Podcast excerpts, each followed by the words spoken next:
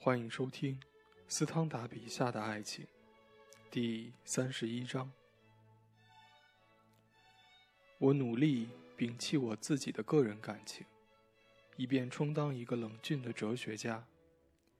法国女子不像西班牙女子或意大利女子那样生气勃勃、精力充沛、果断勇敢，也不像她们爱的那样深切、那样热烈。因为可爱的法国男子对他们进行教育，教给他们的只是虚荣心和肉体的欲望。一个女人的力量仅仅取决于她介意处罚情人的痛苦程度。因此，如果说某个男人无足轻重，那么每个女人则起重要作用，但并非必不可少。使人得意的成功是征服。而不是维持现状。假如你的欲望完全是肉体的满足，还是去找娼妓为好。所以，法国的妓女有吸引力，而西班牙的妓女则没有。在法国，他们尽可能的向许多男人奉献城市女子们所能奉献的快乐，即只有欢情而无爱情的快乐。如果说，一个法国男子比他的妻子更加重视某样东西，那就是他的虚荣心。一个年轻的巴黎人把他的妻子当作奴隶一样对待，目的主要是满足自己的虚荣心。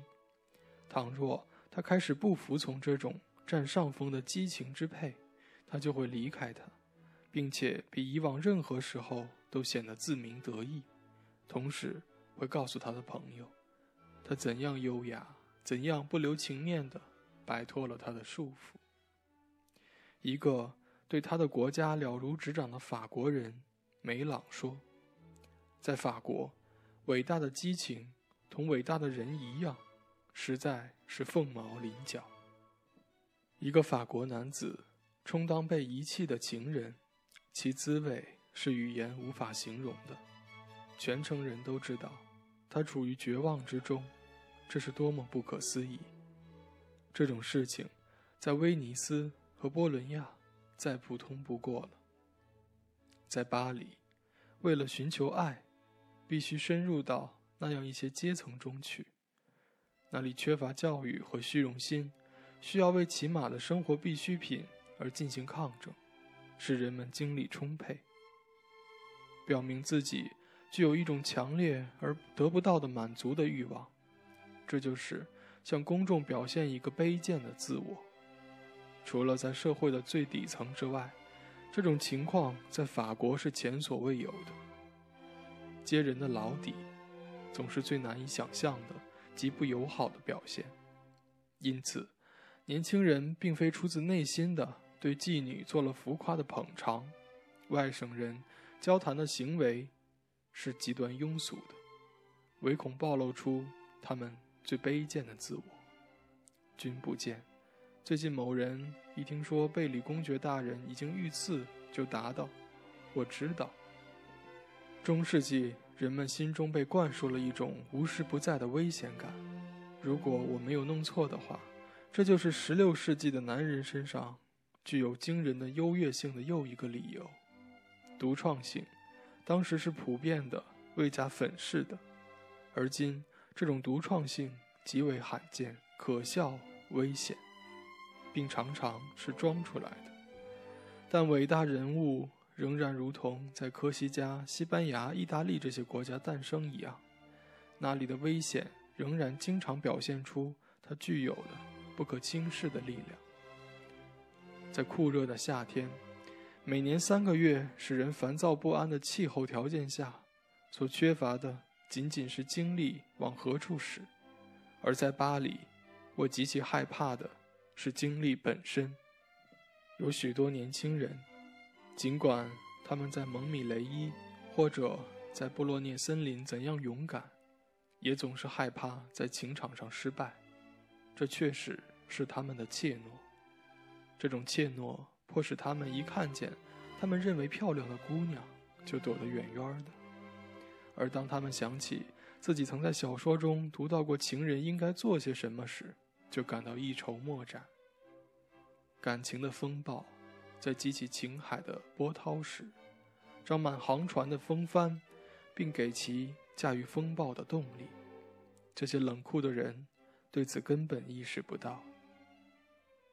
爱情是一朵香气袭人的鲜花，但是必须鼓足勇气到害人的悬崖峭壁上去摘取。除了叫人可笑的事以外，爱情总是伴随着被心爱的人抛弃的绝望，留下的只是终生的死一般的空白。高度文明的世界，把十九世纪温馨的欢乐与经常发生的危险。联系在一起。由于危险是周期性发生的，个人的生活乐趣会扩展到一种不受约束的程度。我说的不仅仅是战争危险，我更希望无时不在的各种危险威胁着生活的各种乐趣。他们才是中世纪人生活的本质。我们文明社会孕育。并为其披上盛装的这种危险，是最无聊的、软弱性格的合适伙伴。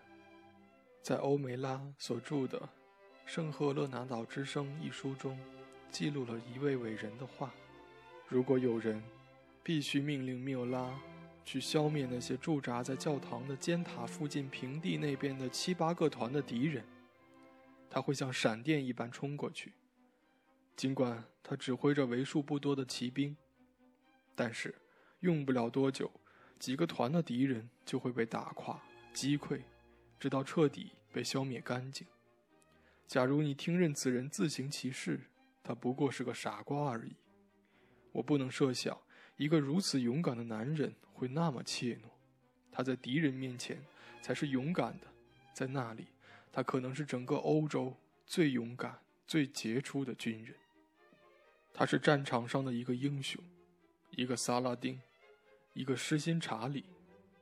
但如果让他当上国王，并让他待在会议室里，那就只剩下一个优柔寡断、丧失了判断力的懦夫了。缪拉和奈伊，是我所认识的最勇敢的人。